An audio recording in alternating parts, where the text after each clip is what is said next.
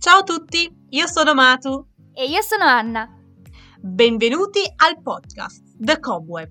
In questa rubrica parleremo di giornate speciali, di cui probabilmente non siete a conoscenza. Tanto per cominciare, che giorno è oggi?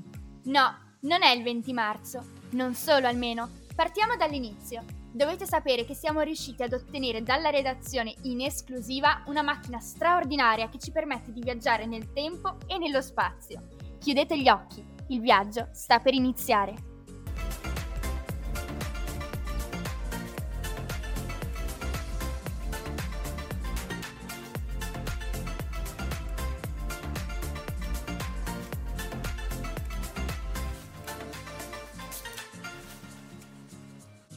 Ci troviamo a Calcutta, in India. A fianco a voi c'è una donna sulla settantina che aiuta dei bambini a scappare dalla povertà. È Madre Teresa. Quell'anno, tra gli orfani di cui scappò, c'è una in particolare che grazie al suo aiuto arrivò in America e iniziò una nuova vita. Il suo nome è Jamie Ilien e anni più tardi parlerà alle Nazioni Unite presentando la sua filosofia sulla felicità. Non è solo questo però, si tratta di una vera teoria economica che si contrappone al razzismo, al capitalismo e al sessismo. È l'epitalismo. Fu lui a proporre l'istituzione della Giornata internazionale della felicità, che si festeggia dal 2012 alle porte della primavera. Lo scopo è proprio quello di riconoscere questo sentimento come obiettivo umano universale. Non è un caso, infatti, che questo valore fosse stato alla base della rivoluzione francese o anche della Costituzione americana, dove è riconosciuto come un vero e proprio diritto. Ma adesso invece cos'è la felicità? Come si può raggiungere? Da chi dipende? Difficile a dirsi. Molti si sono interrogati a riguardo. Ci sono filosofie, film, aforismi vari. Beh, poi c'è lui. Lui? Chi? Ma sì, lui! L'inimitabile, lo conosciamo tutti, Matu. È stato la nostra guida, il nostro punto di riferimento, il nostro idolo non per vantarmi, eh, ma ho avuto pure l'autografo. Guarda Anna, io non capisco di chi tu stia parlando, eh. Insomma, chi è? Ma lui è Geronimo Stilton, chi non lo conosce? C'erano un sacco di libri suoi, sono sicura che gli ascoltatori mi daranno la ragione. Aveva fatto tutta una serie dei viaggi al regno della fantasia, ecco. In realtà ho letto tutti i suoi libri tranne quella serie, ma avevo il secondo libro che parlava del secondo viaggio e si chiamava proprio Alla ricerca della felicità.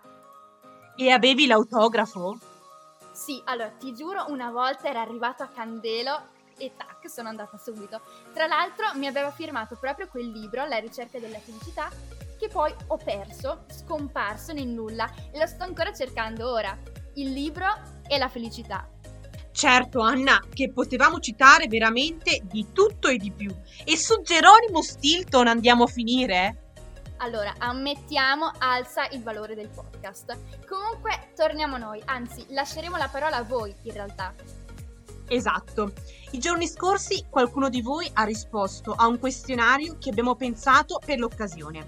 Per alcuni la felicità non è cambiata durante la pandemia, mentre per altri ha assunto un significato ben più diverso.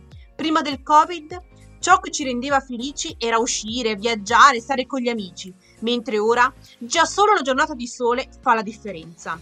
Anzi, vince proprio il 60% delle preferenze. Dai risultati sembra che ora abbia acquistato molta importanza anche lo stare in salute, che prima era un po' dato per scontato. Molti hanno risposto che ora ciò che li rende felici è prendersi cura di se stessi, del corpo, allenandosi, e della mente, leggendo. Sì, infatti, attraverso la lettura si può viaggiare e vivere avventure, fare ciò che non si può fare ora. Anche con i film capita, con le serie, con gli anime. Ognuno sceglie quell'universo parallelo in cui andarsi a rifugiare e per mezzo del quale possono trovare la felicità. Chissà, magari potrà esserlo anche il nostro podcast. Esagero manen, però speriamo che possa essere un canale che vi aiuti, che vi diverta e che vi incuriosisca ad apprendere cose nuove. Sicuramente, adesso ne avrete imparata una di più. Quindi, che giorno è oggi? oggi?